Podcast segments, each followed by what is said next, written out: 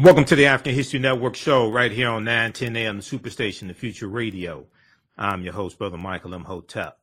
Today is Sunday, March 13th, 2022, and we are live. Hope everybody is doing well today. It's been a very busy weekend and um, had to, uh, taught uh, online classes uh, this weekend also. So we have some great sessions. We'll give you uh, some information about that, and we'll, I'll tell you about a new online course that we have starting up next Saturday. Great African Women in History: The Mothers of Civilization, where I'll profile over hundred uh, African women all throughout history. So we'll talk about that as well. Well, on today's show, um, you know, on my Thursday show, we talked about, uh, you know, we're on uh, Monday through Friday here on 910 AM Superstation WFDF. So on uh, on Thursday, we talked about Ryan Coogler. And uh, Ryan Coogler, director of Black Panther, back in January of 2022, he went to a branch of Bank of Bank of America in um, bank in uh, in uh, uh, Buckhead in Atlanta, and he wanted to withdraw uh, twelve thousand dollars from his own bank account. Okay, and uh, the police ended up being called. It was just totally ridiculous what happened. All right, we we talked about this here on the show. Well, we talked about it on Roland Martin Unfiltered also. I was on Roland Martin Unfiltered on Friday. I'm a panelist usually each Friday. So we talked about that on Friday. And I'm going to share uh, some excerpts with you as well. Good uh, from what happened on Roland Martin Unfiltered also. Okay. Uh,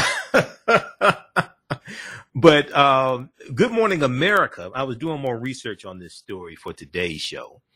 Good Good Morning America has a really, really good segment.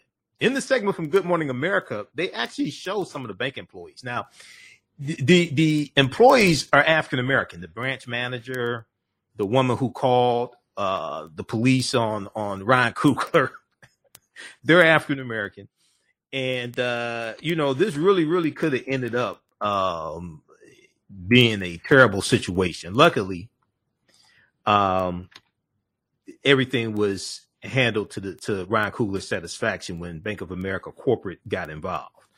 But well, uh, I'll let you hear what happened with that. Okay. Um, so we're gonna we're gonna talk about that, and then also um, Jussie Smollett. Jussie Smollett. We talked about this on a Thursday show as well.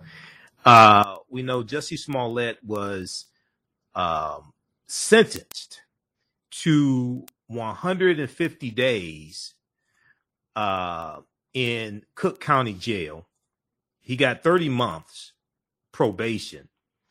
The first 150 days he has to serve in Cook County Jail. Uh, so it's obvious, it's obvious that Judge James Linn uh, had it in for uh, Jussie Smollett. Okay. So we talked about this on a Thursday show, but uh, on Roland Martin Unfiltered, we also discussed it there. And Roland actually interviewed two of Jussie's brothers, and they're saying that he's totally innocent, et cetera, et cetera. Okay. You can believe what you want to believe. All right. Uh, I, I've said, we talked about this Friday. I think he did it, but, and I think he's going with the bit, but 150 days is ridiculous. He shouldn't do any time in jail. Okay. He shouldn't do any time in jail. I mean, 150 days is, I mean, you know, uh, I said this here on the show. Uh, I said this here on the show on Thursday. Um, when you look at Judge Regina Chu, when she sentenced uh, Kim Potter in killing Daunte Wright, Judge Regina Chu had more sympathy for Kim Potter than um, Judge James Linn had for uh, Jussie Smollett. So it, it, so it's obvious here. It's obvious. It, it, it really seemed. I, I, watched everything live. Okay, I watched the sentencing live, and it seems like uh, Judge James Linn had some personal grievances with uh, Jussie Smollett. Okay, it seemed really personal. So we'll discuss this here. I'll, I'll, let you hear what happened on Roland Martin Unfiltered also. Okay. All right. So uh, then also on today's show, um, I want to deal with, we're going to give you an update on what's going on um, in Ukraine. Okay. With the attack from Russia. All right. We'll give you an update on what's going on there.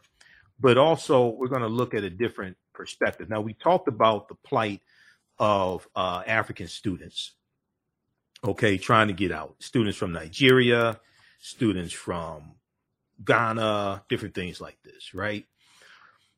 But something that is talked about much less, and I've seen a few segments on this, Charles Blow uh, on the Black News Channel, um, also Tiffany Cross on MSNBC. I've seen a few segments here and there how does the Russia Ukraine conflict affect African countries? How does the Russia uh, Ukraine conflict affect African countries? Okay, I'm going to share a segment with you that deals with this. There was also, uh, so I've seen a few articles dealing with this uh, as well. Okay. Uh, there was uh, there was a piece from uh, BBC News that dealt with this also and uh, I'll share that with you as well. Okay. So, and one of the things I, have been looking at some different um, articles and and some different news coverage, and one of the things that comes up is how conflicts in African countries don't get the amount of coverage nearly anywhere near the amount of coverage that uh, this uh, Ukraine Russia conflict is getting. Now, yes, this Ukraine Russia Russian conflict can trigger World War III. That is true because there was bombing that that happened uh, overnight, and it, uh, it it was about 15 miles away from the Ukraine Poland border. Poland is part of uh, NATO, North American Treaty Organization. Poland is part of NATO. If that if if one of those bombs from Russia, one of those missiles, whatever, if that goes into Poland territory, Poland is going to respond, and all the NATO nations, including the U.S., are duty bound to defend any inch, every inch of NATO territory that could very well launch World, War III. So we, we, we see that um, the, the latest update, one of the latest updates, Russia assault military, well, not, that's not what I wanted. They just updated this. An airstrike near Ukraine's border with Poland killed 35 and injured 134 others. And Russia is uh, uh, uh, apparently seeking military aid from China as well. Okay.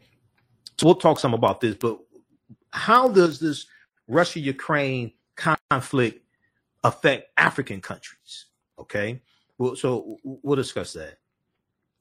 And then um, March 10th, 2022, was the uh, 12th year anniversary of me hosting the African History Network show. So this is our anniversary week and weekend and all of that. So um, I, I started out on the uh, Harambe Radio Network, uh, March 10th, 2010. So this past March 10th, uh, this week was uh, is our 12th year anniversary of me hosting the African History Network show, and it's actually six years. Um, April of this year will be six years of me hosting this show on 910 a.m. Superstation WFDF. So we're celebrating our, tw- our 12th year anniversary also.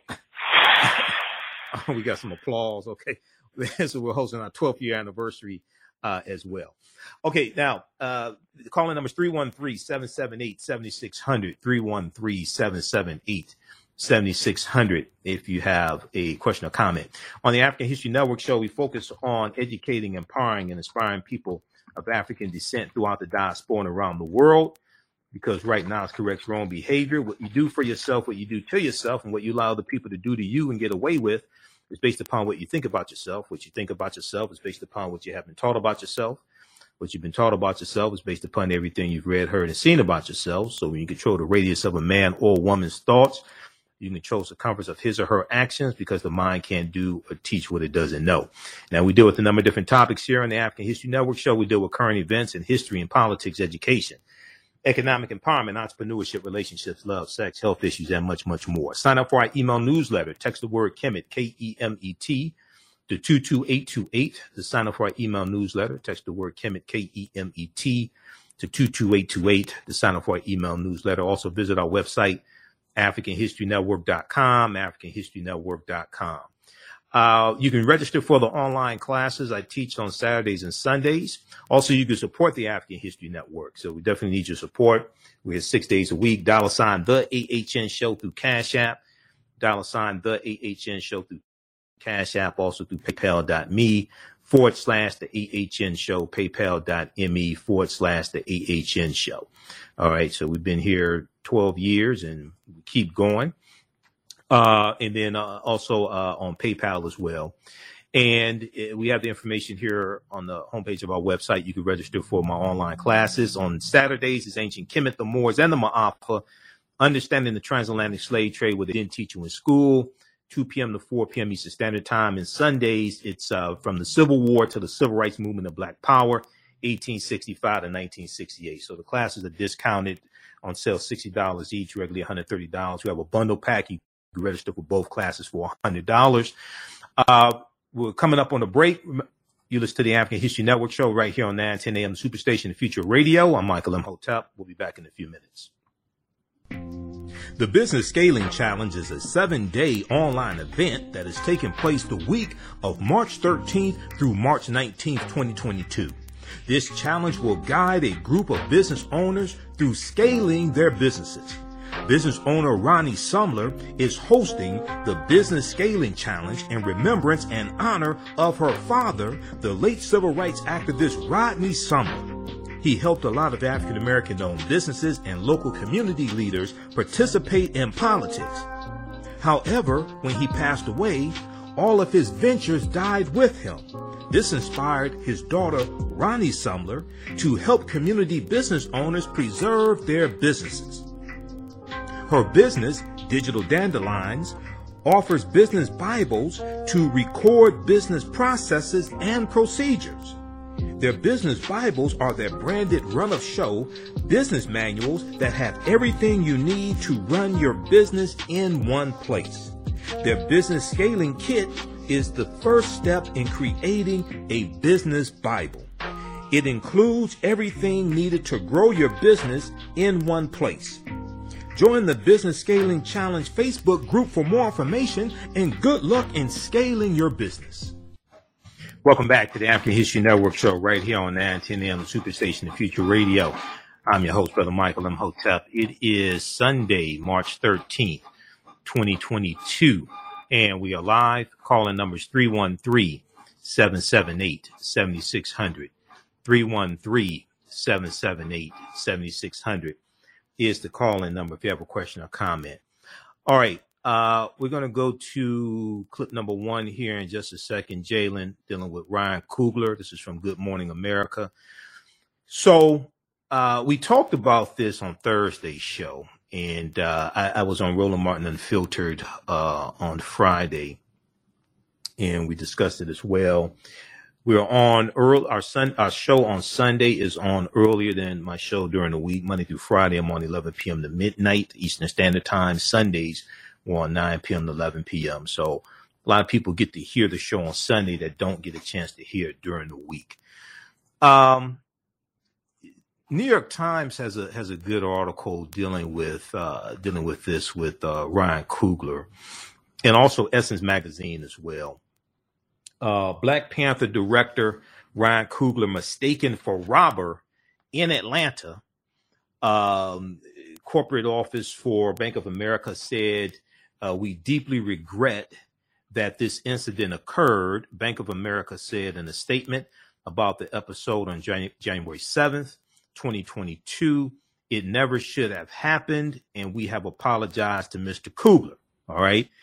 Um, let's go to uh, clip number one, Jalen. Uh, here's what uh, here's what happened. Now, what's interesting, this footage that they have from Good Morning America, they actually show the bank employees and African American, right? They're wearing uh, uh masks, uh, like COVID nineteen masks, but they actually show the Bank of America employees. Let's go to this clip. Black Panther director Ryan Coogler handcuffed by police after being mistaken for a robber at an Atlanta bank. This incident was all caught on camera. ABC Steve Olsen me is in Atlanta with more and what the bank is saying. This is a shocking, a bizarre, and really unfortunate incident here, Steve. Good morning to you, TJ. This is the Bank of America branch where this movie director was trying to withdraw cash. Atlanta police this morning would like to underline that they were just responding to a call of a bank robbery and say that there was even a car running and waiting outside these bank doors. Hey,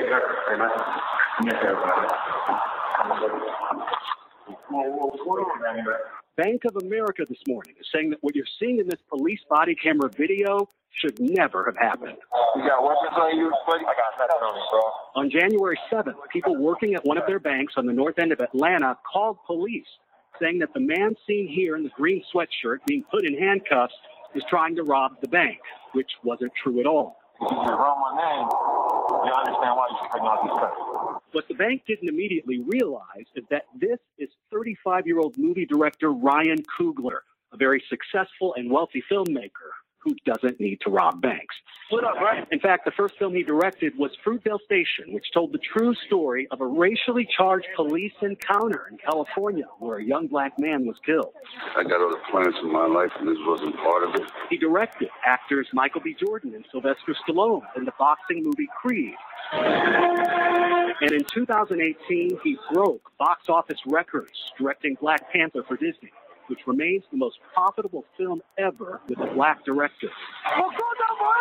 It's why he was here in Atlanta in January, filming the sequel to the film. The incident started when he walked into the bank fully masked with a black hat and sunglasses and gave the bank teller a withdrawal slip. On the back of the slip was this note obtained by TMZ saying, I would like to withdraw $12,000 cash from my checking account. Please do the money count somewhere else. I'd like to be discreet. The bank teller and nearly every other person in this incident was also African American, but she didn't recognize that he was a famous Hollywood director. In the police videos, she tells officers that when she asked questions, he kept quietly pointing her to the note. He just kept pointing. He's like, look at the note. So I'm like, okay. And so I said, do you have your ID? He did give me his ID. It was a California ID. But my stomach started turning. Like, I'm like, okay, this seems odd. She also says he gave them his Bank of America account card, but they still called police. I have police in Ralph. Can you see? Are you able to see if he's still there? Uh, I don't want to really turn the corner. When police came, they explained in their report that they determined this was a quote mistake by Bank of America, and that Mr. Coogler was never in the wrong. He and the two people he was here with were released. I stated to the, the officers that arrested me that had that had their Glocks out. Yeah. I was putting money on my own account. I understand. We have to confirm that because of the seriousness of the call, we don't just come out and unfortunately in a situation like that, you don't get the benefit of the doubt. We detain and then we ask questions later. In a statement, Bank of America says that we deeply regret that this incident occurred. We have apologized to Mr. Coogler. The director tells ABC News that Bank of America worked with me and addressed it to my satisfaction, and we have moved on. Banks often have thresholds for withdrawals that trigger warnings to managers, usually above $10,000. And police believe that that's one of the things that happened here. Guys? One of the things. All right. Uh, and again, it was important to note that he wasn't mistaken for somebody else who was the bank robber. They actually thought he was the bank robber trying to withdraw his own money. So, but he says he's okay with it. So yeah, he said that he had already resolved this with Bank of America, and he was he was he was good with it. All right. Okay, pause right there. Okay, so eh, that was from Good Morning America. They had they had a good they covered um, that story, so they did a good job with that. Um, so we talked about it on we talked about it on Roland Martin Unfiltered also. and uh, so I had to I had to edit some of this as well because of Roland's language. But uh, we're going to go to that in just a second. Calling numbers 313-778-7600. 313-778-7600 is the calling number if you have a question or comment. So it, it, I, I want to look at this piece here from uh, New York Times. Is so one of the things that's important to understand is um, the, the, there are certain checks that you need to do um, when you deal with people's ID and accounts, things like this. Apparently, that didn't happen here.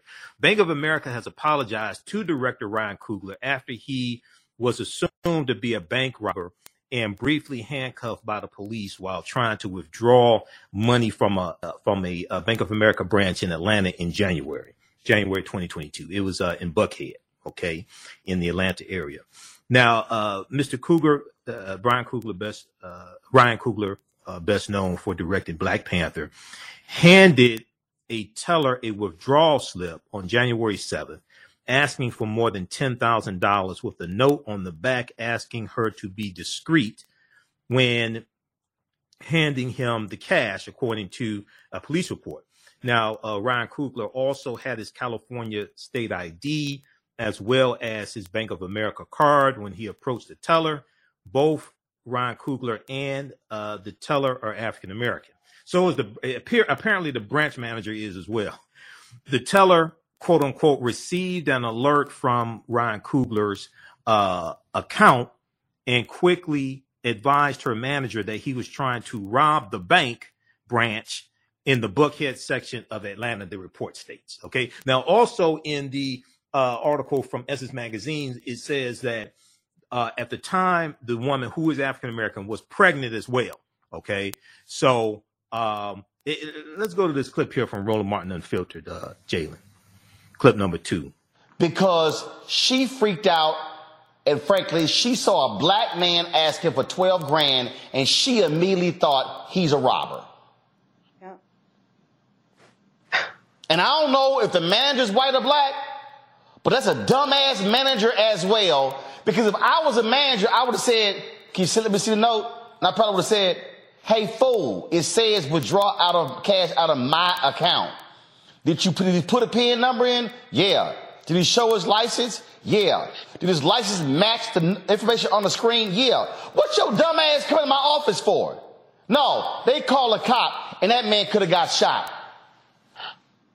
She way overreacted. Everybody involved made huge errors that imperiled his life, and I hope he sues Bank of America and gets a significant settlement because if you bank at Bank of America, you know they have you put in your debit card and a PIN.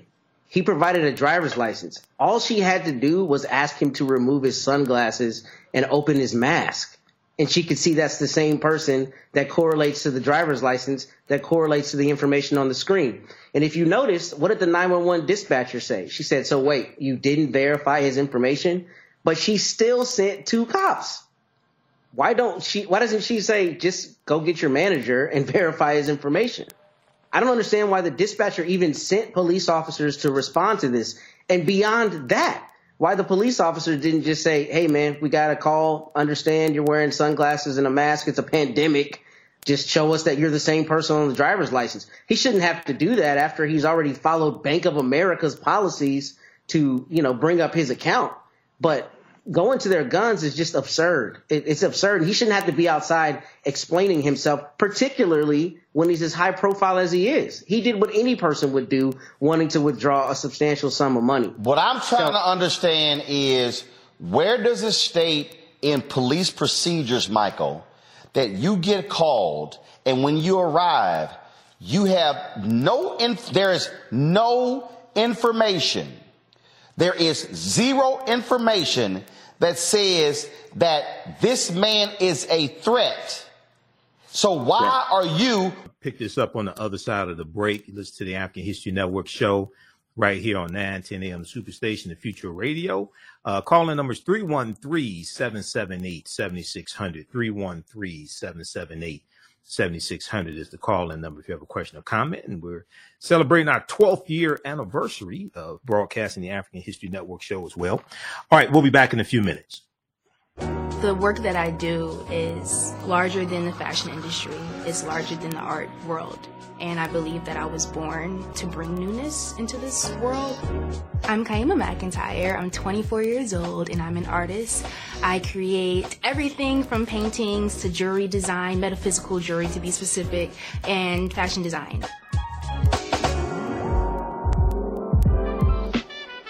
The only reason why my prom dress went viral is because people needed it. Within a few days of going viral, Naturi Naughton reached out to me. And she's like, I saw your dress. Can you make me a dress? I was equally as shocked to be asked by a celebrity to design their dress at the age of 17 that's just one person and the list just continues to go on to Janet Jackson to Tyra Banks. It really hits home. That means that the discussion is happening on the grounds in real time. STEM Forward, helping our community find their place in the emerging fields of science, technology, engineering, and mathematics. Join us for our monthly live stream on our website, stemforwardedu.org. Watch, subscribe, share. Also join our mailing list to stay up to date with STEM resources and opportunities. STEM Forward, the future is now. Watch, subscribe, share.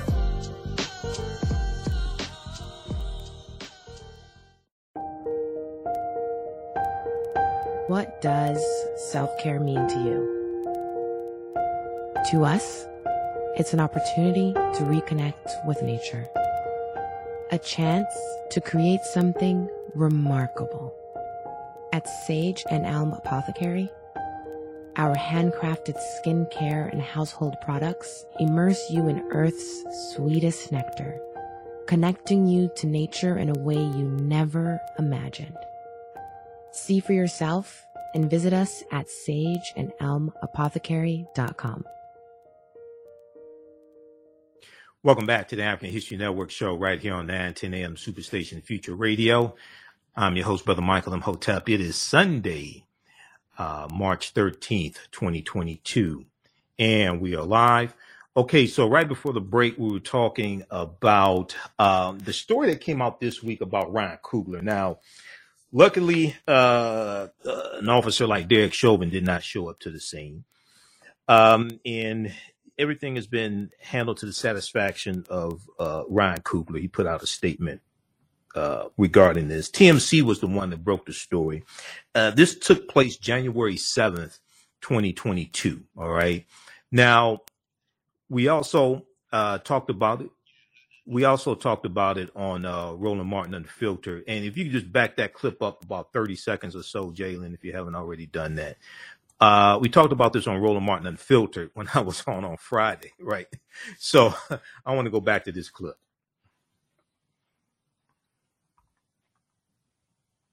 And when you arrive, you have no, inf- there is no information. There is zero information that says that this man is a threat. So why are you, why, when he turns around, is the cop behind him pulling his gun out of his holster? Right. Yeah, I, I think that's an overreaction there. So I talked about this story last night on the African History Network show, Roland. And, um, you know, luckily, uh, a police officer like Derek Chauvin didn't show up because uh, this really could have gone the wrong direction quickly. So there's a couple things here. Number one, uh, if people look at the uh, article from the New York Times on this, um, it, it, appears that uh, Ryan Coogler has an alert on his bank account that gives a uh, alert notification that somebody tries to withdraw more than ten thousand dollars.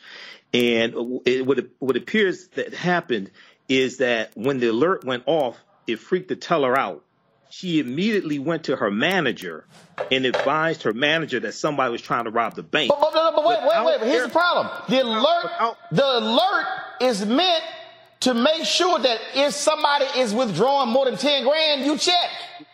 Uh, I, I'm coming to that, Roland. I'm coming to that. But the problem is, is that she freaked out and she didn't verify his ID with his name on it with the name of the account, and he also gave her her his debit card. his Fire her debit card. Fire her. You- so it's it's like you know I've I've never managed a bank before. I've ran it. I managed a retail management out uh, uh, a retail management store, and there's a process that you have to go through to verify certain things, and you got to go through that process before you call the police. Fire You know, her.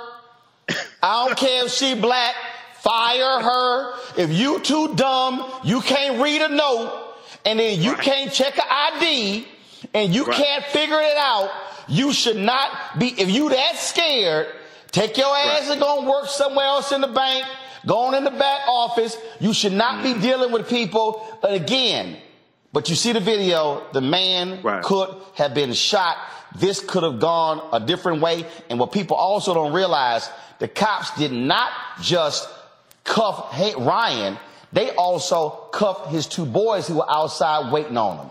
And I'm saying all that happened. They were all in the police car, and that's foul. I'm, I'm just, it's foul, it's foul, and I'm, and I'm sorry. Her ass need to be fired. I'm glad, I ain't got no Bank of America bank account, but I can guarantee you this here, uh, I'm gonna find out what the hell that bank is. I'll be damned if I'm gonna use, get some money out the, uh, out the ATM at that Bank of America. If you got some, if you got some damn, if you got a teller and a manager who's that weak to call the cops in that situation. Okay. 313-778-7600 is the call-in number. So, um, so yes, she's African American. Most of the people there at the at the at the bank branch were African American. So, um, once again, you have to check. So he, he had a California license. All right. And you should know, and it's now here's one of the things that people should understand. Um, a lot of movies are being filmed in Atlanta now, and some TV shows also. So you could very well have people from all over the country coming to Atlanta, and uh, the reason why Ryan Coogler was in Atlanta is because he's filming um, Black Panther 2 Wakanda Forever. When Black Panther filmed, when they filmed Black Panther in 2017 came out in 2018, um, it pumped about uh, 89 million dollars into the Atlanta economy because um, a lot of the film Black Panther was filmed in Atlanta and it was filmed at Tyler Perry's studios. That actually Black Panther was the first uh, movie filmed at Tyler Perry's new studios. Okay, and they're filming Black Panther uh, two in Atlanta also. So, you know, they should be on alert that look, it's going to be a lot of people um, who are going to be in town, and they could be from all over the country. They should be on alert for that. Uh, there was an article from uh, which uh, outlet was this that talked about this because I did a lot of research uh, on the film Black Panther uh, for, for the lectures that I did on it. Okay, and there was a uh, I'm trying to pull this article up here. They want to play an ad. There was an article from Deadline.com that dealt with uh, Black Panther generates 89.3 million dollars for Georgia economy. Okay, uh, this is from February 7th, 2018. I don't know how many how many people saw this. If you're watching the African History Network show, you know we've been on for 12 years. We've been watching the African History Network show. You know we talked about this here on this show because we deal with real substance. Um, this one here, they they've got this. I guess they're trying to make money. They got this ad that you stays on the screen for 14 seconds before you can go to what it is you want. February 7th, 2018. Black Panther generates $89.3 million for Georgia economy. Okay. And most of the movie uh took place was was filmed in um Atlanta. And they talked about 3,000 if you look at this here, okay? Black Panther continues to do amazing things. Uh, hold on, let me see. Black Panther continues to do amazing things during a special screening of the movie MPAA chairman and CEO Charles Rivkin highlight, highlighted the contributions of the Marvel Studios production, uh, the contributions the Marvel Studios production of the movie Black Panther made to Georgia as it generated $83.9 million for the state's economy. Okay. So they were mainly in Atlanta because Tyler Perry studios are in Atlanta. They were filming at his studios. The event was a community screening of the highly anticipated superhero uh, movie for film's local crew, for the film's local crew. Rivkin also pointed out that the film contributed over $26.5 million in wages to more than 3,100 workers across Georgia.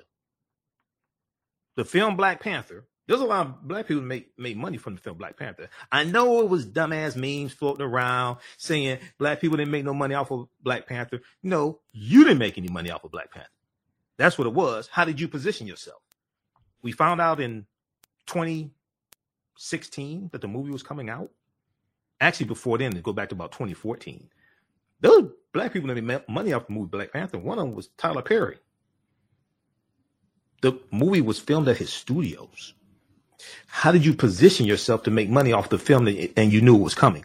MC'd by Georgia Attorney General and former Commissioner of the Georgia Department of Economic Development, Chris Carr, the event also featured a surprise appearance from Nick Fury himself, Samuel L. Jackson. Okay. So read this. So just the fact that it was like 3,100 workers that benefited from this in, in Georgia, things like this. And they're filming the movie, you know, in January. They should be on alert at Bank of America and say, look, you know, you can have a lot of people coming in from out of state that have Bank of America bank accounts. So somebody needs some more training. You know, that's all that is. Somebody needs some more training. Um, somebody else that needs more training could be Judge James Linn. Judge James Linn, who sentenced uh, Jussie Smollett. So I watched uh, the sentencing, and most legal experts didn't think Jussie Smollett was going to get any uh, jail time. I mean, it's not like he killed somebody. You know, it was dumb. And we talked about this Thursday. I mean, I think he did it. You know, but still, he shouldn't do any jail time over this. Um, we I want to go to this clip here. Which one is this? Um, this is clip number. Let's go to clip number three. Um, Jalen, this is what happened in court on um uh last Thursday. Let's go to this clip. Tonight, more than three years after he allegedly staged a hate crime on himself, Jussie Smollett spending the night behind bars. Judge James Linn sentencing Smollett to 30 months probation, including 150 days in the Cook County Jail, over $120,000 restitution to the city of Chicago, and a $25,000 fine. I don't think there is anything funny at all about hoaxing and faking racial hate crimes. Earlier in the hearing, the disgraced actor turned convicted felon declined to speak on his own behalf. In 2019, Smollett claimed two masked men hurled racial and homophobic slurs at him, threw chemicals at the Empire Star, and tied a noose around his neck. You're not a victim of a hate crime. You're not a victim of a racial hate crime. You're not a victim of a homophobic hate crime. You're just a charlatan pretending to be a victim of a hate crime. Smollett has repeatedly denied he made it all up after sentencing, still proclaiming he did nothing wrong. I am innocent. The judge telling Smollett he doesn't believe he did it for money, but for attention. I don't think money motivated you at all. But the only thing I can find is that you really craved the attention and you wanted to get the attention. Smollett was immediately remanded to jail shouting as he exited the courtroom. I am not suicidal. I am not suicidal, and I am innocent. I could have said that I was guilty a long time ago. Smollett's defense team submitted more than 80 letters defending the actor, including from civil rights leaders. The judge says he considered those letters, but still felt this sentence was necessary.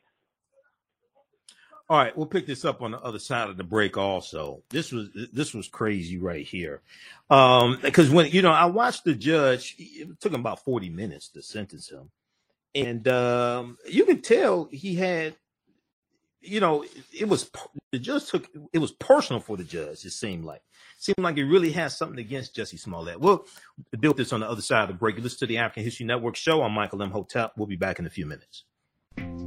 The Business Scaling Challenge is a seven day online event that is taking place the week of March 13th through March 19th, 2022. This challenge will guide a group of business owners through scaling their businesses. Business owner Ronnie Sumler is hosting the Business Scaling Challenge in remembrance and honor of her father, the late civil rights activist Rodney Sumler. He helped a lot of African American owned businesses and local community leaders participate in politics. However, when he passed away, all of his ventures died with him. This inspired his daughter, Ronnie Sumler, to help community business owners preserve their businesses.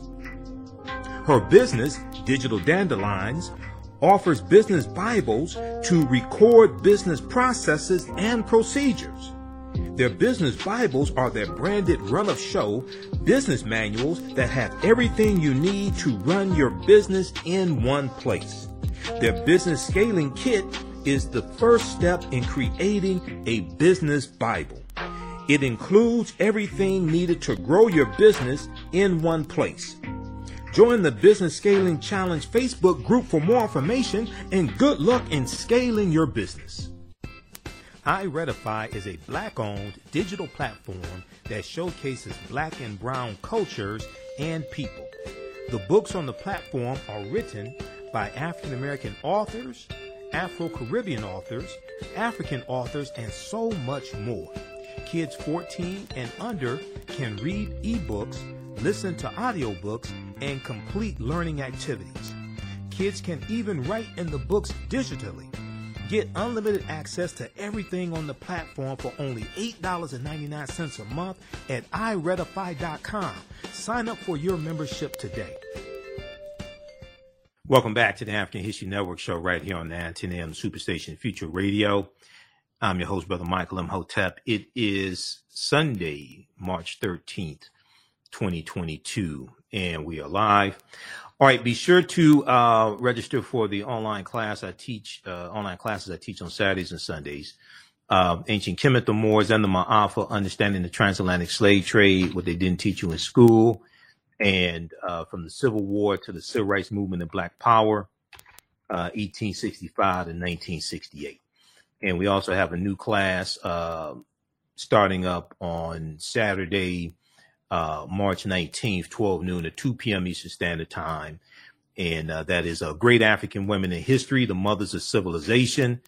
So uh, it's a uh, it's two consecutive Saturdays. It's a total of four hours. We'll deal with over 100 African women, African American women in our history, from antiquity to uh, ancient deities to those in uh, civil rights, abolitionists, scientists, uh, medicine, politicians, entertainers, the arts, um, everything. Okay. Uh, so we'll have that at AfricanHistoryNetwork.com, AfricanHistoryNetwork.com. I'll post a link here in just a minute.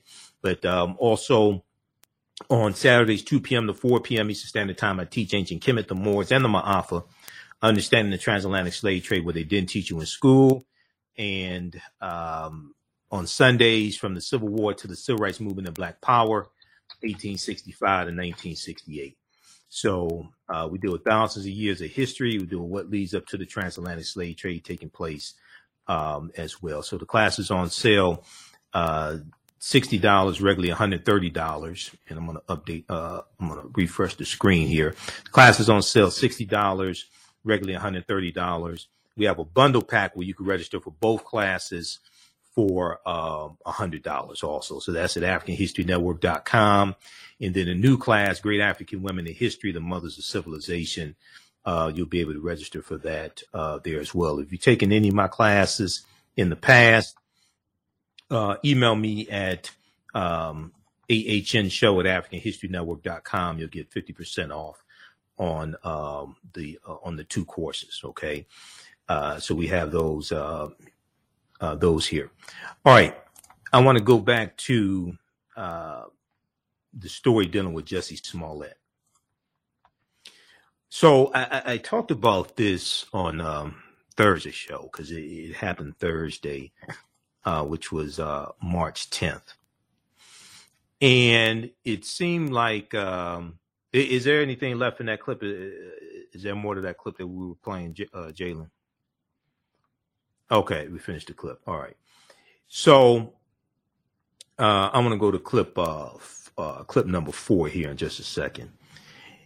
If we look at the uh, we look at the article here from uh, NBC News. I think it's the one from NBC News that I want to look at. There was also a good one from uh, Buzz BuzzFeed News as well. Uh, we'll probably look at the one from BuzzFeed News here. So now, w- regardless of what you think, whether he did it or whether he was attacked by the Osundairo brothers, or whether it was two white guys, two mysterious white guys that haven't been caught that attacked him. Okay, regardless of what you think, um, getting 150 days in Cook County Jail and nobody was hurt. I mean, the only person that was hurt was Jussie Smollett, really. After Jussie Smollett sentenced to 150 days in jail, thousands in fines for falsely reporting a hate crime, for falsely reporting a hate crime. This is from the Washington Post from March 10th, 2022. After Jussie Smollett was sentenced to 30 to uh sentenced to 150 days in Cook County Jail for staging and falsely reporting to police that he was the victim of a hate crime in Chicago. The former Empire star, 39 years old, was found guilty on five of six charges of disorderly conduct in December, nearly three years after the incident. Cook County Judge James Linn, who's a white male, for those that don't know, also sentenced Jussie Smollett to 30 months of felony probation, ordered him to pay $120,106 in restitution to the city of Chicago, as well as a fine of $25,000. Okay, so he did all that, and, uh, and on top of all that, he gave him the first 150 days or the 30 days on probation. He was serving in the Cook County Jail. Now, while on probation, Judge James Linn said Jussie Smollett will be allowed to travel outside of Illinois due to uh, the nature of his job. Smollett, who declined to speak before receiving his sentence, loudly repeated after the fact that he was not suicidal and warned that if anything happens to him in jail, it was not self inflicted. Let's go to clip number four, uh, Jalen. In the last few right behind us here in a Cook County courtroom. Jussie Smollett was remanded into custody. He has been sentenced to 30 months probation, which will include 150 days, which he will have to spend behind bars here at the Cook County Jail. He was just taken into custody. He was screaming as he was escorted out of the courtroom, I am not suicidal, and continuing to proclaim his innocence. He will also have to pay over $120,000 in restitution. He faces a $25,000 fine. And again, he is now going to be spending the night, as of now, behind bars in the Cook County Jail. We want to show you now what has unfolded over the last several hours here today. Court's in session. In court today, prosecutors sharing a letter from the city of Chicago and its police department speaking to the damage Smollett has done. A cost that can never be measured. It's a harm caused by reducing the likelihood of actual victims of hate crimes willing to report these crimes. The city also claiming Smollett's hoax cost police more than $130,000 in overtime to chase down a threat that didn't exist. Today sentencing the latest chapter of a bizarre, years long legal saga. In 2019, Smollett claimed two masked men hurled racial and homophobic slurs at him, threw chemicals at the Empire Star, and tied a noose around his neck. There were doubts the incident was legitimate, but he spoke out about the alleged attack. If I had said it was a Muslim or Mexican or someone black, I feel like the doubters would have supported me a lot. Soon after, Chicago police announced Smollett staged the whole thing with two associates.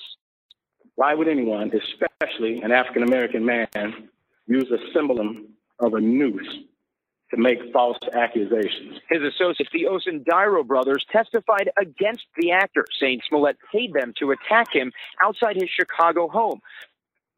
Okay, pause it right there. Um, you listen to the African History Network show right here on 910 AM, the Superstation and Future Radio. I'm your host, Brother Michael Imhotep. We'll continue this on the other side of the break. We also talked about this on Roland Martin Unfiltered when I was on on Friday. I'm going to share a segment of that with you as well. 313-778-7600 is the call-in number if you have a question or comment. 313-778-7600 is the call-in number if you have a question or comment. We're also celebrating our 12th year anniversary of me broadcasting the African History Network show. You listen to 910 AM Superstation the Future Radio. I'm Michael Imhotep. We'll be back in a few minutes. I have to get ready for this next segment.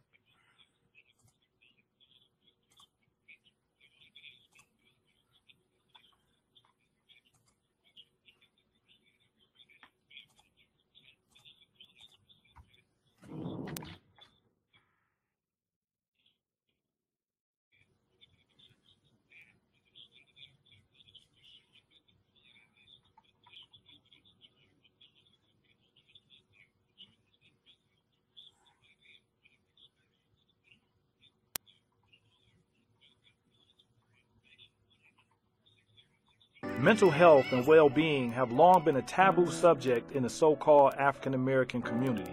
So I enlisted the help of mental health experts, thought leaders, and activists to help kill the ghost of Willie Lynch and heal from post traumatic slave syndrome.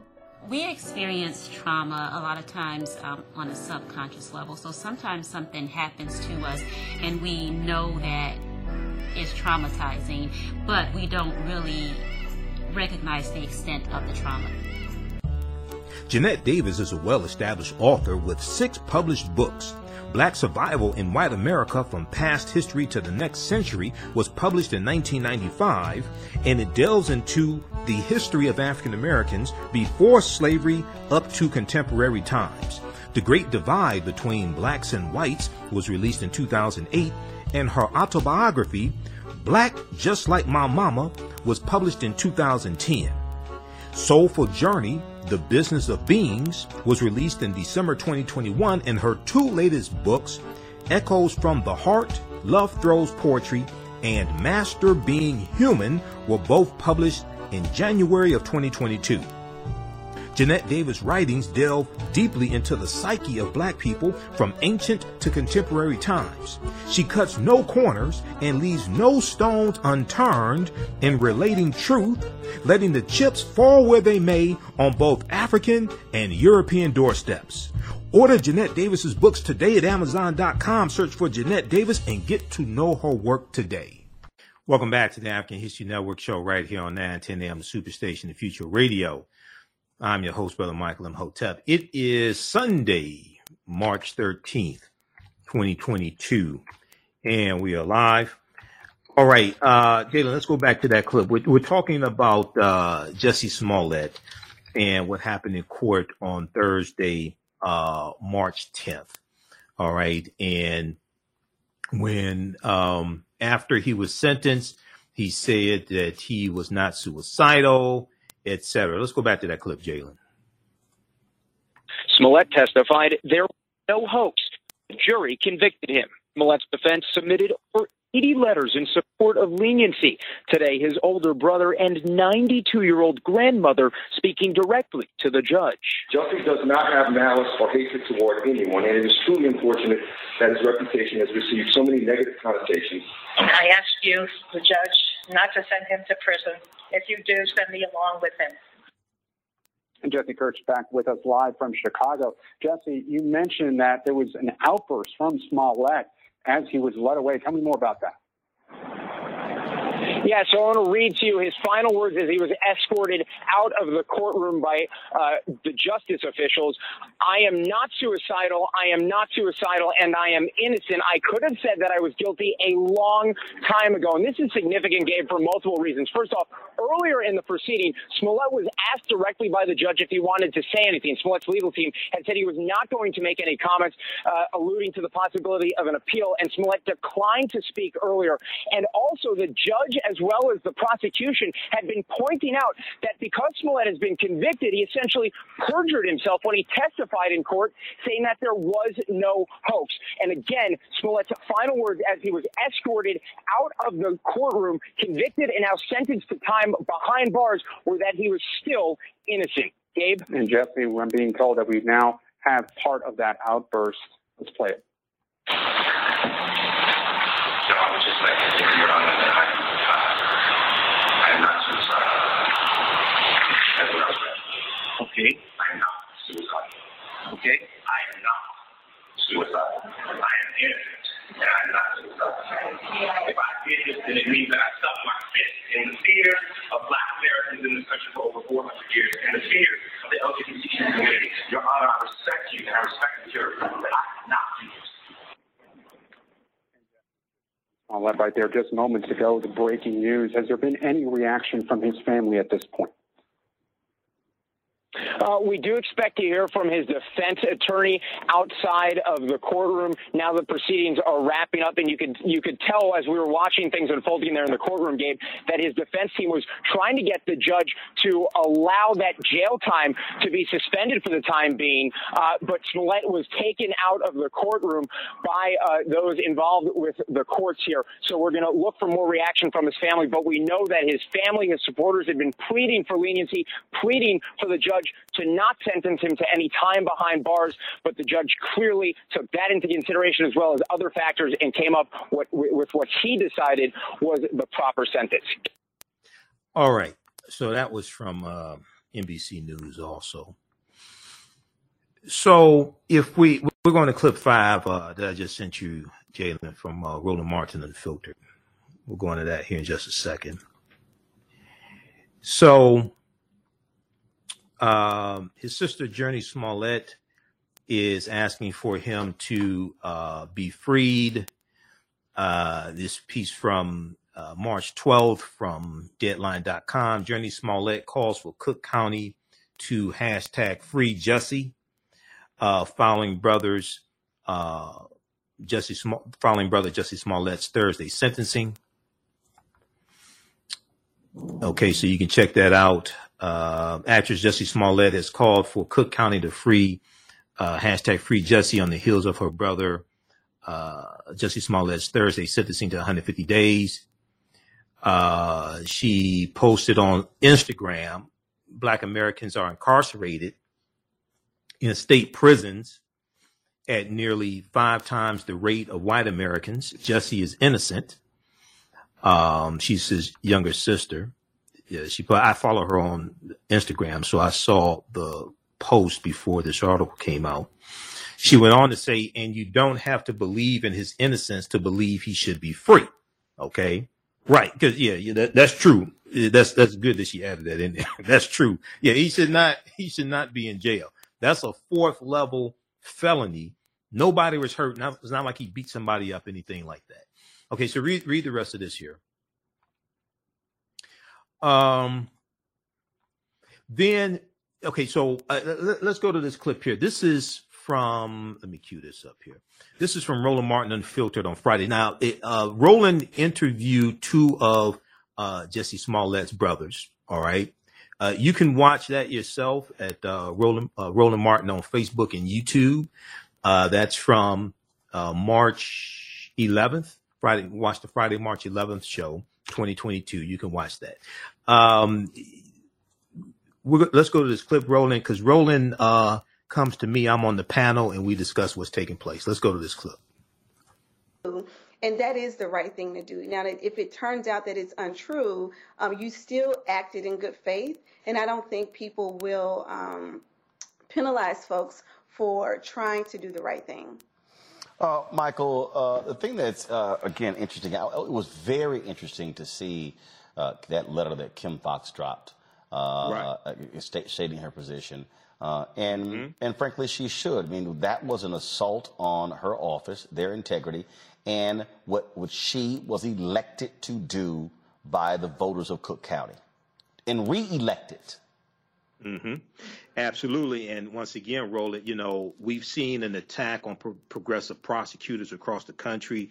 I actually read the um, the letter that uh, Kim Foxx wrote for that's in the Chicago Sun Times, and we have seen um, attacks, whether it's in St. Louis, whether it's Marilyn Mosby in Baltimore, et cetera. But as Kim Foxx lays out in this letter, um, prosecutors have a lot of discretion that they can utilize. Number one. Number two, there are hundreds of cases where you have uh, very low level felonies that you know people pay a fine, they do community service. This was, you know, he.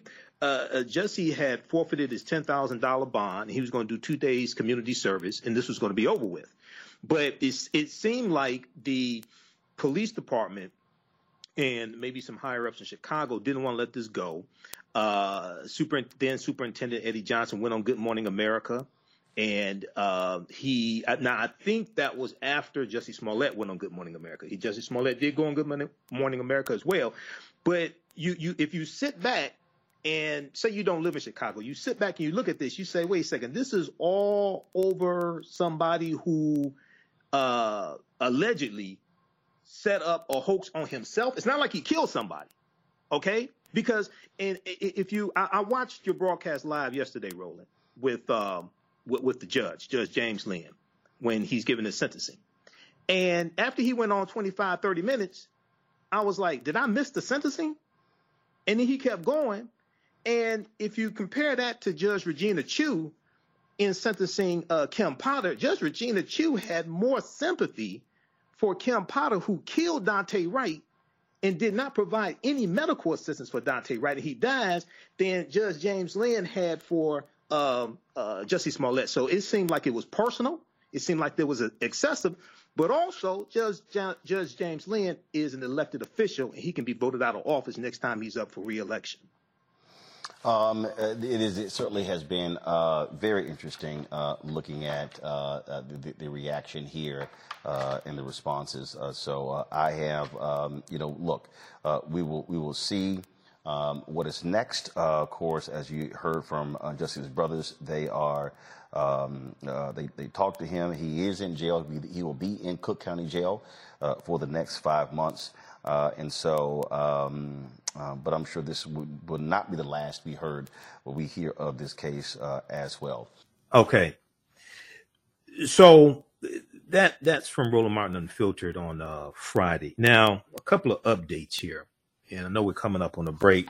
Uh, calling numbers 313 778 7600. 313 778 7600 is the calling number if you have a, a question or comment.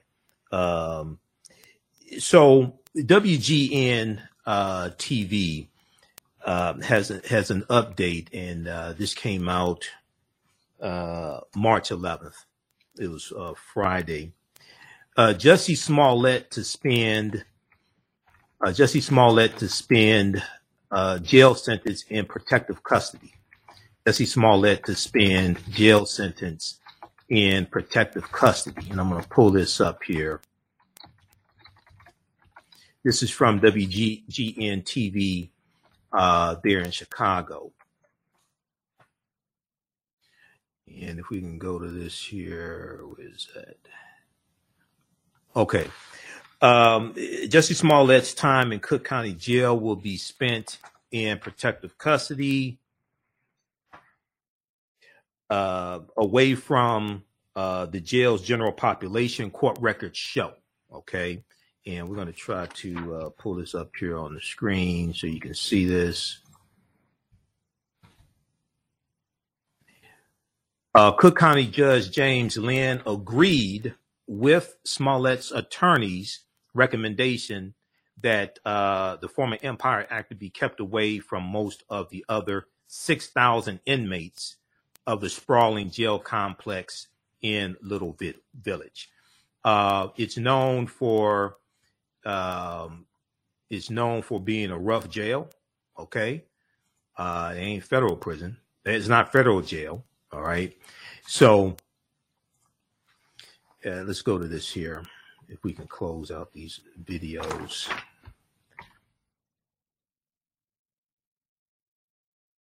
All right, let's continue. So uh, the order granting protective custody was entered shortly after Judge James Linn sentenced Jussie Smollett to um, 150 days uh, for lying to police about a phony, racist, and homophobic hate crime. Uh, he uh, found him guilty. Uh, he orchestrated on himself in January 2019. So he uh, he's been ordered to pay the city 120,000 in restitution. Um, also a $25,000 fine. Jussie Smollett's sentence is eligible for day for day credit. His sentence is eligible for day for day credit, meaning he could spend 75 days behind bars before he's released. He could spend, he, his sentence is eligible for day for day credit, meaning Jussie Smollett could spend 75 days behind bars before he's released.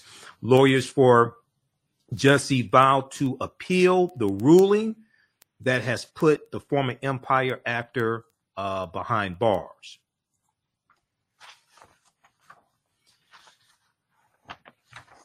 Now, a jury found Smollett 39 guilty last December on five counts of disorderly conduct, a class four felony, the lowest in Illinois.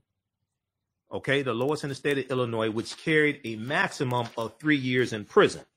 But he has no priors, so he he shouldn't go to he shouldn't go to jail for being stupid. I mean, he shouldn't go to jail for this. Before announcing the sentence, uh, James Linn credited Jussie Smollett for his past charitable work, but said another side of the actor is quote unquote, is quote profoundly arrogant and selfish and narcissistic. End quote. It just went too far. That, all that wasn't necessary. You know, all that wasn't necessary. Okay, so read the rest of this here. This is WGN Channel Nine in Chicago. Uh, Jussie Smollett uh, will be held in protective uh, custody. Okay, uh, I mentioned the um, the op-ed article that uh, Cook County prosecutor Kim Foxx uh, wrote for the Chicago Sun Times. We're going to take a look at that when we come back from the break. Uh, we talked about it on Roland Martin Unfiltered. We're going to take a look at that because I read it. And she talks about the attack on progressive prosecutors, especially African American progressive pros- prosecutors, especially African American female progressive prosecutors like she is. 313-778-7600 is the call-in number. Uh, if you have a question or comment, we'll go to the phone lines when we come back from the break. Listen to the African History Network show. I'm Michael Imhotep, our anniversary show, 12th year anniversary. 9 10 a.m. Superstation WFDF. We'll be back in a few minutes. Abundant Capital Group is a real estate investment company with over 20 years of experience in real estate. They specialize in two areas of real estate. One, they solve real estate problems with creative financing solutions that give the seller the most money for their property. And two, they show individuals how to get a higher rate of return on their investment capital with real estate note investing. If you are looking to sell or need to sell your property, here is what they provide. Market value offer, even if you have little or no equity. They typically pay all closing costs, which can be thousands of dollars. They close on a date of the seller's choosing, and the seller does not have to be out of the house at the time of closing. They take the property in an as is condition, and the seller is not required to make any repairs. Give them a call or email them today for a free consultation and see how they can help you with your real estate needs. Call them at 973-475-8488. That's 973-475-8488. Visit their website, abundantcapitalgroup.com. That's abundantcapitalgroup.com. And email them at acg at abundantcapitalgroup.com. Follow them on Instagram and Facebook at Abundant Capital Group. Mental health and well being have long been a taboo subject in the so called African American community. So I enlisted the help of mental health experts, thought leaders, and activists to help kill the ghost of Willie Lynch and heal from post traumatic slave syndrome. We experience trauma a lot of times um, on a subconscious level. So sometimes something happens to us and we know that it's traumatizing, but we don't really recognize the extent of the trauma. Welcome back to the African History Network show right here on 910 AM Superstation, the Future Radio. I'm your host, Brother Michael Imhotep. All right. Uh, so right before the break, we were talking about uh, Jussie Smollett's sentencing. Uh, 30 months probation first, uh, 150 days. Uh, he is doing it at the Cook County Jail. Okay. And this is, I mean, this that's just ridiculous. Okay. There's no need for him to um, go to uh, go to jail over that. Okay, we're going to go to the phone lines here in just a second. I, I want to look at the um, article here from that uh, um, Kim Foxx wrote. Okay, and this uh, piece from Kim Foxx is for uh, the Chicago Sun Times. We talked about it on Roland Martin Unfiltered uh, when I was on Friday, and you heard me talk about it in the segment I just shared with you. Uh, Kim Foxx and Jussie Smollett case, our, our justice system failed. Here's why. Our justice system failed. Here's why. Now remember, uh, when Kim Foxx was handling this case, uh, it was agreed that Jussie Smollett would hold would um, it was agreed that Jussie Smollett would forfeit his ten thousand dollar uh, bond and do two days community service, and this was a done deal. Okay, uh, this is from March tenth, twenty twenty two, and I'm just going to highlight a couple things here. Then we'll go to the phone lines here. Um, on Thursday, the damaging, costly, and disingenuous criminal prosecution of Jussie Smollett came to an end. This is Cook County State's Attorney Kim Foxx writing this. This is these are her words. As Cook County State's Attorney, it pains me to deep to uh, it pains me deeply to say that. In this particular case, our justice system failed. In this particular case, our justice system failed. The Chicagoans deserve to know how and why it can and likely will happen again across the country. Uh, okay, so then she lays out January 2019. Mr. Smollett reported that he had been the victim of a hate crime, blah, blah, blah.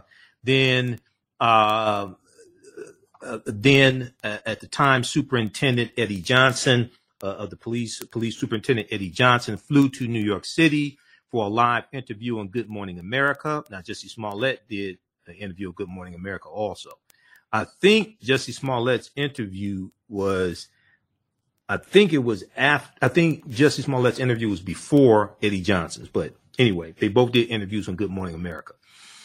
Um, he flew to New York City, uh, Eddie Johnson, for a live interview on Good Morning America to discuss the evidence and Jussie Smollett's assumed guilt prior to formal charges being filed. Given the reputational price Jussie Smollett paid, the damage to his reputation, given the reputational price Jussie Smollett paid, the $10,000 bond we held and the fact that he had never been accused of a violent crime, my office made the decision not to pursue, not to further pursue a criminal conviction. this story should have ended there, as thousands upon thousands of non prosecuted cases do every day. And at the time, she said, Look, these cases like this get pleaded all the time, and no jail time is is given. They may do community service, they may be put on probation, something like that. There's no jail time. Cook County State's Attorney Kim Foxx goes on to say, instead, taxpayers have since spent millions of dollars for the criminal prosecution of a hoax. Taxpayers have since spent millions of dollars for the criminal prosecution of a hoax. Last year, 2021, alone, there were over 800 murders in Chicago. My administration has vacated over 177 wrongful convictions. Her administration has vacated over 177 wrongful convictions, 87 of those wrongful convictions in the last three years. Rather than working collaboratively to stem the rising crime or free the wrongly convicted, a small group of people hijacked the judicial system to enact what is best described as mob justice. Now, I, I think I think on Thursday's show I described it as a high-tech lynching. That's what it seemed like to me. It seemed like a non-violent high-tech lynching. That's what it seemed like to me. Um, let's go to the phone lines. Who, who we have on line one, Jalen? Well, no callers at this time. Oh, okay. The Call back 313 778 7600. 313 778 7600 is the call in number if you have a question or comment. Uh, so Kim Foxx goes on to say no abuse of discretion standard. No abuse of discretion standard. And she, she talks about how prosecutors have a lot of discretion that they can exercise. But when they're black, all of a sudden, it's a problem unless they let cops get off, like uh, Daniel Cameron in um, uh, Kentucky with the officers who were involved in Breonna Taylor being killed. And we know we know the day is the anniversary of Breonna Taylor being killed, uh, March 13th, 2020. So Kim Foxx, Cook County State's attorney, elected by the people, a progressive prosecutor, she goes on to say, sadly, these tactics are becoming common. Black women elected prosecutors around the country have faced the same mob mentality. Black women elected prosecutors around the country have faced the same mob mentality. In Boston, the district attorney Rachel Rollins chose not to prosecute 36 people arrested for peacefully protesting, peacefully protesting a discriminatory charade called the Straight Pride Parade. Okay. So they weren't like doing like the January 6th insurrectionists. A lot, a lot of those domestic terrorists, all of them weren't domestic terrorists. Some of them just walked in the building, walked around, looked around, walked out, didn't hurt anybody. Others were domestic terrorists. Okay. Well, these people, these 36 protesters, they didn't, they didn't do that. They were just protesting, peacefully protesting in an attempted end run around uh, District Attorney Rachel Rollins, prosecutorial discretion, a crusading municipal court judge pursued charges anyway and was stopped only by the Massachusetts Supreme Court. So what we see here now in this case here with Jussie Smollett, this was a done deal with Cook County State's uh, attorney uh, uh, Kim Foxx, but then a special prosecutor was brought in to take a second look at the case and then they brought charges against Jussie Smollett after it was a done deal by the black prosecutor. In St. Louis, opponents of Circuit Attorney Kim Gardner, we talked about Kim Gardner here on the show before. In St. Louis, opponents of Circuit Attorney Kim Gardner are working to revoke her law license as retribution for her decision to prosecute former Missouri Governor Eric Greitens, who was accused of taking nude, nude photographs of a woman he had tied up. charges against uh, former Missouri Governor Eric Greitens was eventually dropped. In Jussie Smollett's case, the mob was relentless, organized, and effective. In Jussie Smollett's case, the mob was relentless, organized, and effective. A judge appointed a special prosecutor with an unlimited budget to reopen the investigation into a nonviolent Hollywood actor, a nonviolent black gay Hollywood actor. A complete disregard for the discretion that prosecutors must have to be effective and independent. As a former prosecutor, Daniel Webb, who is the special prosecutor brought in, as a former prosecutor, Daniel Webb knows that prosecutors have that power, and more importantly, knows there is no abuse of discretion.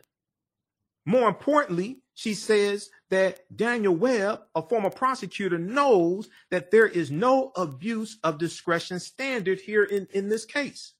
In fact, the Supreme Court has recognized the wide discretion of prosecutors and that courts should defer to the original prosecutorial decision.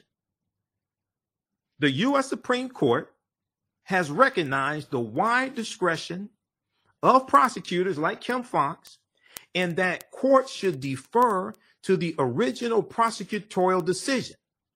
Now, Special Prosecutor Daniel Webb knows this and could refer to his friend Bill Barr's own remarks. Bill Barr, uh, Donald Trump's second attorney general. Just because we don't like the outcome should not mean we bully prosecutors and circumvent the judicial process to get it changed. Jussie Smollett was indicted, tried, and convicted by a kangaroo prosecution in a matter of months. This is uh, Cook County State's Attorney Kimberly Foxx calling the prosecution of Jussie Smollett a kangaroo prosecution. Meanwhile, the families of more than 50 black women murdered in Chicago over the last 20 years await justice. We'll continue this on the other side of the break. You listen to the African History Network show right here on 910 AM Superstation, the Future Radio. This is our 12th year anniversary. This is the type of shows we've been having for 12 years. Um, you listen to 910 AM Superstation WFDF. I'm Michael Imhotep. We'll be back in a few minutes. The Business Scaling Challenge is a seven day online event that is taking place the week of March 13th through March 19th, 2022. This challenge will guide a group of business owners through scaling their businesses. Business owner Ronnie Sumler is hosting the Business Scaling Challenge in remembrance and honor of her father, the late civil rights activist Rodney Sumler. He helped a lot of African American owned businesses and local community leaders participate in politics. However, when he passed away, all of his ventures died with him. This inspired his daughter, Ronnie Sumler, to help community business owners preserve their businesses. Her business, Digital Dandelions, offers business Bibles to record business processes and procedures.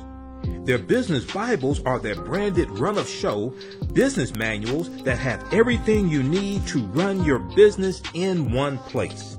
Their business scaling kit is the first step in creating a business Bible.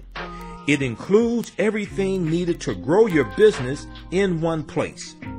Join the Business Scaling Challenge Facebook group for more information and good luck in scaling your business.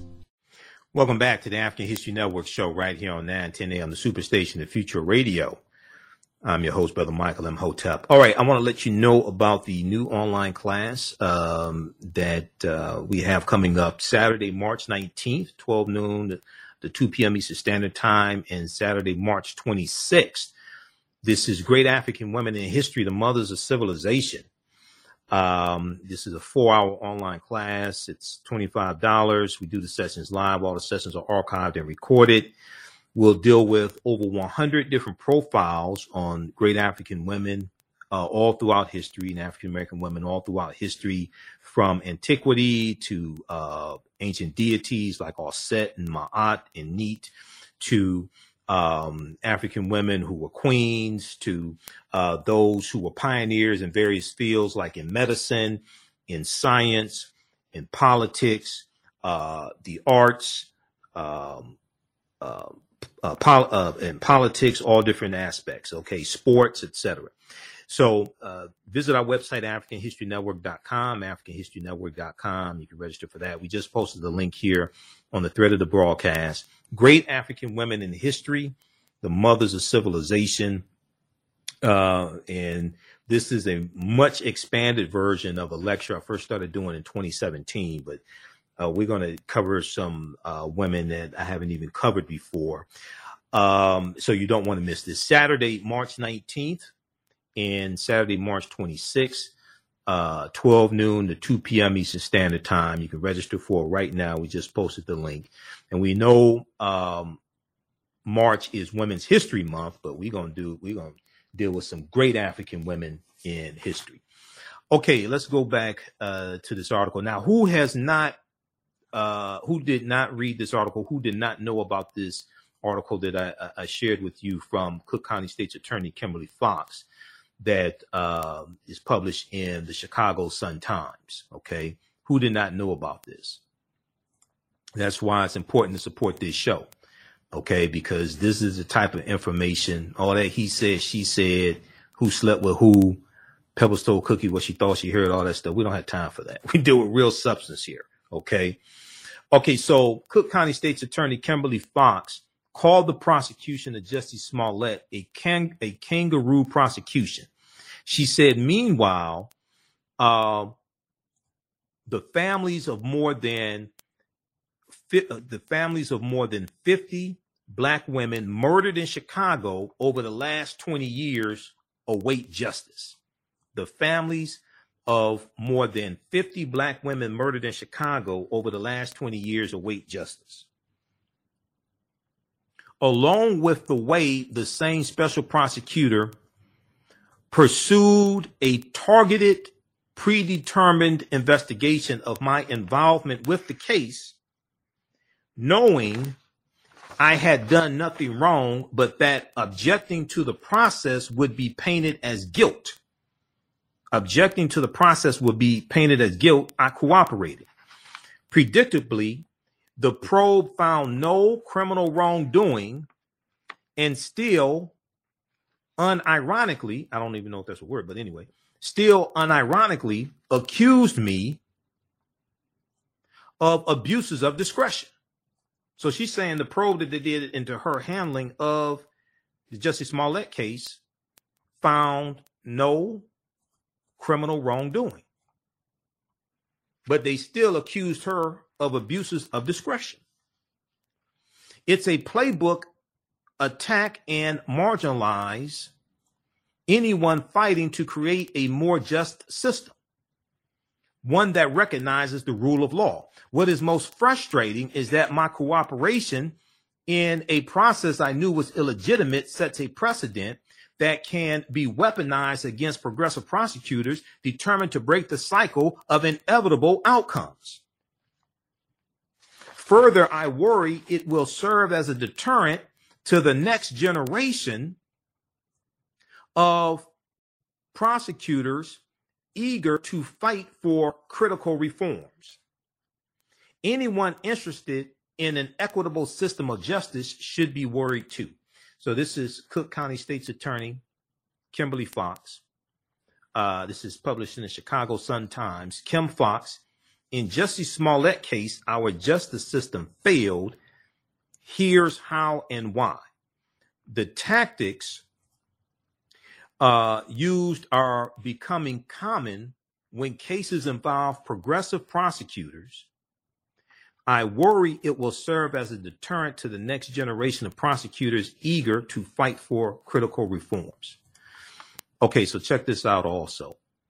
All right, now, uh, 313 778 7600 is the call in number if you have a question or comment. Okay, um, lastly, here there there, there was a um, article from meaww.com on Judge James Linn because I was trying to find some information on him, and I heard I, I I watched uh, Yodit Tewolde's show on the uh, the Black News Channel. I know Yodit. I've um, uh, interviewed her before when I used to guest host um, Roland Martin's nationally syndicated radio show. She has um, making the case on uh, the Black News Channel, and I saw her panel that she had on dealing with the sentencing of Jussie Smollett. There was this, um, so I, I heard some things about Judge James Linn, and he is elected by the people. So when he's up for reelection, vote him out of office. I, came across this piece here. This deals with who is uh, James Linn. Who is James Linn? Judge says Jussie Smollett faked attack to make himself to make himself famous. Okay, so there's a key part I want to go to. This is from March 11th, 2020, uh, March 11th, 2022. If we go to this was page three.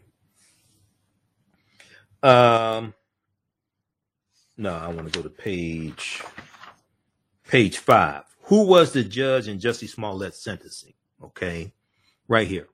Judge James Linn was the judge who gave his final ruling in Jussie Smollett's case in, in trial in Jussie Smollett's trial. Once a re, once reportedly a veteran, the Cook County judge had conducted more bench trials for sex cases than any judge in Cook County. He conducted more bench trials for sex cases than any other judge in Cook County. However, in 2011, Judge James Linn attracted a lot of controversy, attracted a lot of controversy after reversing a jury's verdict in the sexual assault case of three sisters by a man named Joseph Fultz, F U L T Z, and convincing him of a far less serious crime and convict and convincing him of a far less serious crime. According to a report by Injustice Watch, uh, and that was Joseph Fultz. Uh, Joseph Fultz was given only 18 years in jail, a far cry from the mandatory life sentence he faced if the jury's decision had stood. The report noted, quote, for the Cook County State's Attorney Office, the about face marked a final straw following a series of what prosecutors viewed as unfavorable decisions by Judge James Linn on sex cases, according to internal office emails and interviews with several former prosecutors. End quote. So it's going to be interesting to see what happens with this case when Jussie Smollett's attorneys appeal. The, the article goes on to say, and as a result, in less than two years following his controversial handling of Joseph Fultz's case, Judge James Linn was bounced from at least 25 sex cases using SOJ, SOJs um, about uh, uh, uh, using SOJs about four times more than the next closest judge, according to an unprecedented analysis of criminal court data. So there's something strange going on here. Appears allegedly with Judge James Linn. It's something like really strange. It has been said that Judge James Linn has not overseen a sex case since November 2013.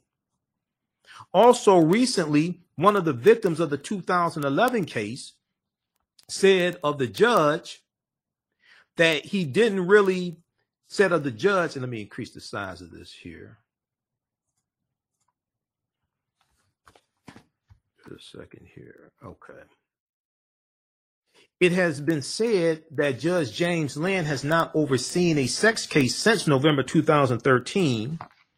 Also, recently, one of the victims of the 2011 case said the judge uh, said of the judge that he didn't really think about the emotional damages that Joseph Fultz left on me or my sisters or the full nature of how sick he was end quote she went on to say quote and it's not because of the case it's because most of the time people don't care about people that look like me or that have my kind of background. That's why so many people take the law into their own hands. End quote. So read the rest of this here. This is at uh, ME. This is uh, name of this article here. Who is James Linn? Judge says Jussie Smollett faked attack to make himself famous. This is at meaww.com. Listen to the African History Network show on Michael Imhotep. When we come back, we'll talk about um, the impact of the Ukraine Russia conflict on African countries. Uh, we'll be back in a few minutes. What does self care mean to you? To us, it's an opportunity to reconnect with nature a chance to create something remarkable. At Sage and Elm Apothecary, our handcrafted skincare and household products immerse you in Earth's sweetest nectar, connecting you to nature in a way you never imagined. See for yourself and visit us at sageandelmapothecary.com. Welcome back to the African History Network show right here on 910 AM Superstation, the Future Radio. I'm your host, Brother Michael Imhotep. This is our anniversary uh, show, 12th year anniversary. Uh, started broadcasting the African History Network show on March 10th, 2022. So uh, we're celebrating our anniversary uh, this weekend and this week. Um, started out on, on the Harambe Radio Network, and then shortly after that went to Blog Talk Radio, and uh, still have the Blog Talk Radio account. We still upload the audio podcasts of our shows to Blog Talk Radio. So when you go to our website, AfricanHistoryNetwork.com, and we have the information towards the top of the page uh, about the radio show and uh, me broadcasting here on 910 AM Superstation WFDF. Uh, you can click on the link that says listen to podcast. It takes you to our Blog Talk Radio show blogtalkradio.com forward slash the African History Network show. We have over a thousand audio podcasts of my shows going back to 2010. Uh, we're also on the iHeartRadio um, app. Download the iHeartRadio app to your smartphone. Search for the African History Network show. And we have about there about 300 of my audio podcasts there. Uh, also, you can listen to 910 AM Superstation WFDF uh, through the iHeart Radio app if you're outside of uh, you know uh, Michigan, outside of Detroit. And uh, then I started on 910 AM Superstation WFDF in um, January of 2016 uh, on Steve Hood's show, the morning show. We know Steve passed away last year. Cancer is a friend of mine. And then I started my show, the African History Network show, on 910 AM in April of 2016. So uh, April 2022 would be six years for me doing the show here. Six years me doing the show here on this station, but uh, 12 years in total. So thanks for the support over the years, uh, everybody. This ain't easy, and uh, I never really planned to be on radio. I was just trying to uh, share information with people. Uh, I didn't know I'd be on this uh, for 12 years. If I knew it'd be this hard, if I knew this work would be this hard, I don't know if I would have done it. But anyway, let's go to the phone lines. Let's go to Rich uh, on line one. Hey, Rich, welcome to the African History Network show. Thanks for holding. Tell us where you're calling from. Michael, Rich had no patience. Oh, okay. All right. we have a lot of callers that call in. So, you know, you call back tomorrow night, Rich. Okay. So I want to go to this next clip here um, this uh, Charles Blow, uh, some of the stuff he has is nonsense on Black News Channel, but he does have some good content every now and then. Uh, so there was a segment that he did dealing with um, the impact that the uh, Ukraine Russia crisis is having on African countries. Let's let's go to that clip, Jalen. Oh, you know what? Um, I, I should have told you. Uh, cue it up. Start start at about the two minute mark. Just start up at about the two minute mark. We'll, we'll come to that in just a second. Also, uh, people take a look at this. Uh, there's an article that I want you to look at. We'll probably talk about this some on uh, Monday's show. Now, Monday through Friday, we're on 11 p.m. to midnight Eastern Standard Time.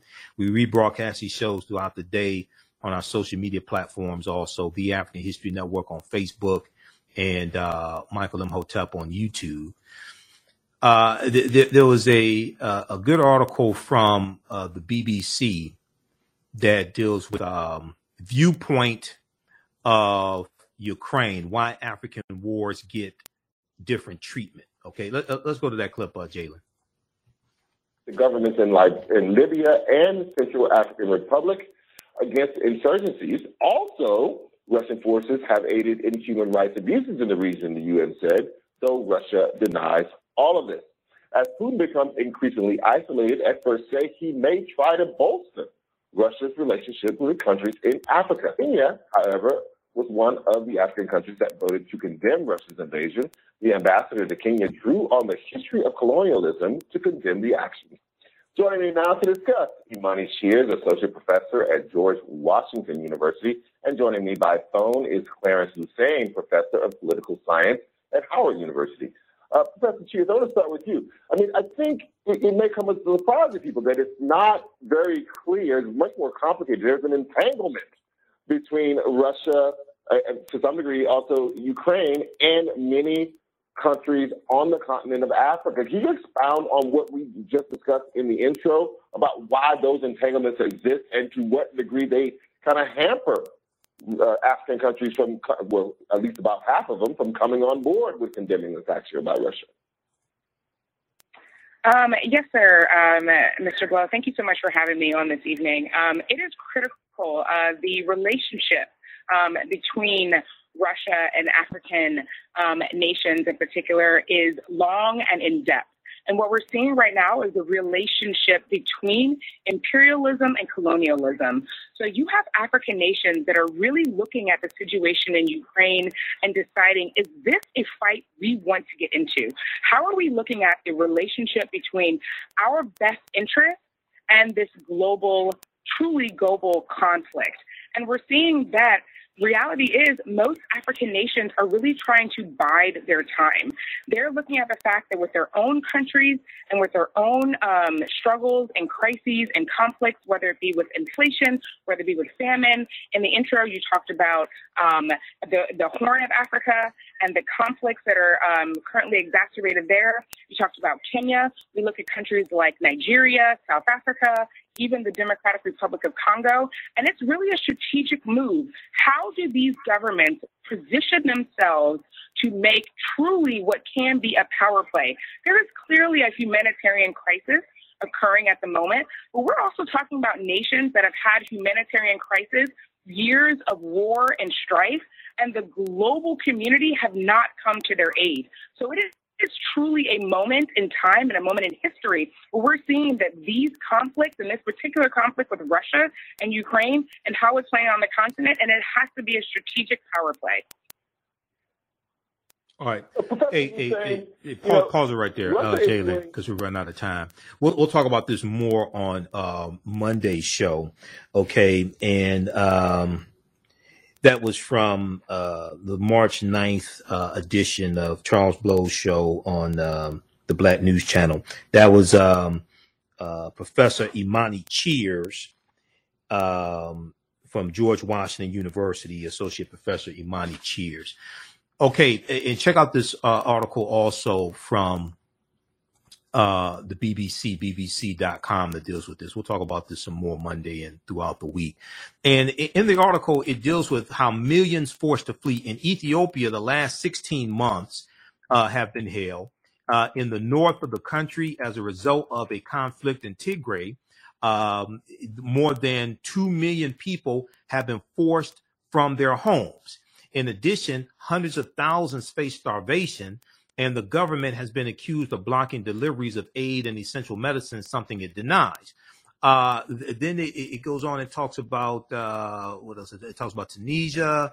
Um, it talks about Cameroon, and it talks about these different conflicts and displacement of people in different African nations, coups that have taken place. There's been about six coups in the past 18 months.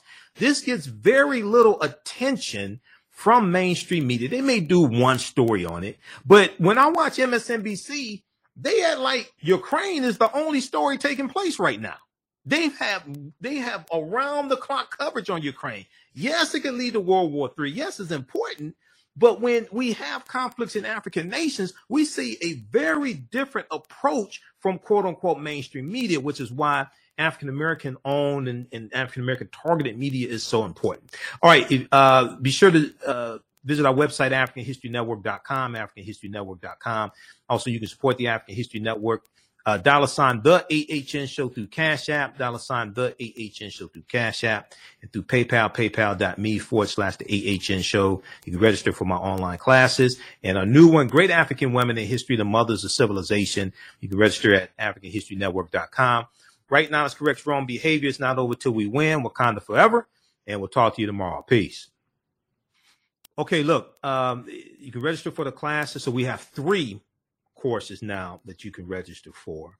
Um, Ancient Kemet, the Moors, and the Ma'afa, understanding the transatlantic slave trade, what they didn't teach you in school, from the Civil War to the Civil Rights Movement of Black Power, 1865 to 1968, and um, the new one, uh, Great African Women in History, the Mothers of Civilization. Uh, and Great African Women in History, the Mothers of Civilization is only $25. Okay. So as soon as you register, there's bonus content that you can watch, and that starts um, Saturday, um, the night, uh, Saturday, March 19th. Um, and that's going to be uh, two consecutive Saturdays. Okay. And we do the sessions live. All the sessions are archived and recorded. You can go back and watch them anytime. So even a year from now, you can go back and watch the entire course. Okay. For any of these classes you register for a year from now, you can go back and watch the entire course. All right. So I'm going to post the, um, uh, information. This is uh, the link here for um, Great African Women in History, the Mothers of Civilization. We have some bonus content there. As soon as you register, you can start watching the bonus content. All right. We have to get out of here. Right now, it's correct wrong behavior. It's not over till we win. Wakanda forever. And we'll talk to you tomorrow. Peace. The Business Scaling Challenge is a seven day online event that is taking place the week of March 13th through March 19th, 2022. This challenge will guide a group of business owners through scaling their businesses. Business owner Ronnie Sumler is hosting the Business Scaling Challenge in remembrance and honor of her father, the late civil rights activist Rodney Sumler. He helped a lot of African American owned businesses and local community leaders participate in politics. However, when he passed away, all of his ventures died with him. This inspired his daughter, Ronnie Sumler, to help community business owners preserve their businesses. Her business, Digital Dandelions, offers business Bibles to record business processes and procedures. Their business Bibles are their branded run of show business manuals that have everything you need to run your business in one place. Their business scaling kit is the first step in creating a business Bible. It includes everything needed to grow your business in one place. Join the Business Scaling Challenge Facebook group for more information and good luck in scaling your business. The work that I do is larger than the fashion industry, it's larger than the art world and I believe that I was born to bring newness into this world. I'm Kyemah McEntyre. I'm 24 years old and I'm an artist. I create everything from paintings to jewelry design, metaphysical jewelry to be specific, and fashion design.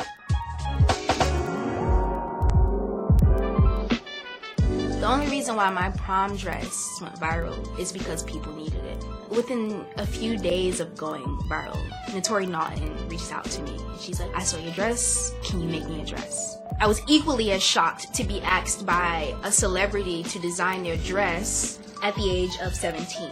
That's just one person, and the list just continues to go on to Janet Jackson, to Tyra Banks. It really hits home. That means that the discussion is happening on the grounds in real time.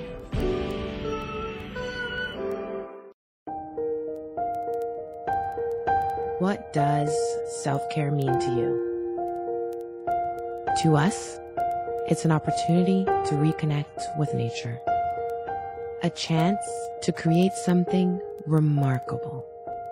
At Sage and Elm Apothecary, our handcrafted skincare and household products immerse you in Earth's sweetest nectar, connecting you to nature in a way you never imagined.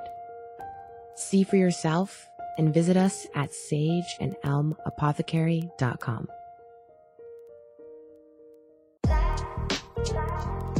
STEM Forward, helping our community find their place in the emerging fields of science, technology, engineering, and mathematics.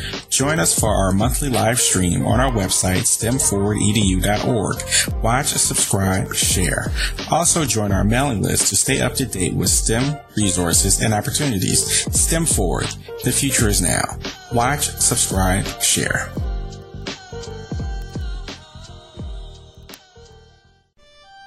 Abundant Capital Group is a real estate investment company with over 20 years of experience in real estate. They specialize in two areas of real estate. One, they solve real estate problems with creative financing solutions that give the seller the most money for their property. And two, they show individuals how to get a higher rate of return on their investment capital with real estate note investing. If you are looking to sell or need to sell your property, here is what they provide. Market value offer, even if you have little or no equity. They typically pay all closing costs, which can be thousands of dollars. They close on a date of the seller's choosing, and the seller does not have to be out of the house at the time of closing. They take the property in an as is condition and the seller is not required to make any repairs.